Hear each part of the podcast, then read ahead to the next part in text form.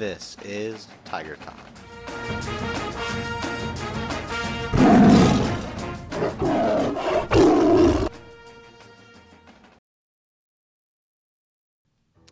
Hello, I'm Skylar. Welcome to Tiger Talk. This is the Frightcast, and I'll be reading Coffin Hollow and Other Ghost Tales by Ruth Ann Musick.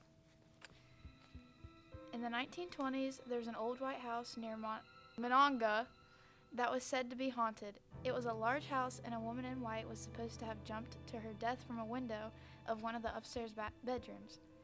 Faith Harris was a young woman when her family bought the house and moved in against the warnings of the people who lived nearby.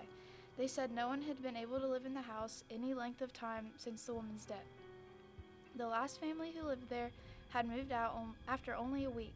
Since the suicide, no one had slept in the room from which the woman had leaped, but it was said that she haunted that part of the house and made nightly visits there. People claimed to have seen her walking in the grounds in her white dress. Faith wouldn't believe such stories and took the bedroom as her own. Preparing for bed the first night, she raised the window, and as she did, she saw a white figure walking slowly up the path towards the house. She laughed to herself, thinking it must be one of the family coming home, and then went to bed. The next morning, when she did not come downstairs for breakfast, and everybody everybody had called her several times, her sister went up to get her. When she entered the room, there was Faith lying half half on, half off the bed, her face beaten black and blue, and her body bruised all over. The room was shambles. When she was able to talk, Faith told of the voice she had heard as she lay between sleeping and, the, and waking the night before.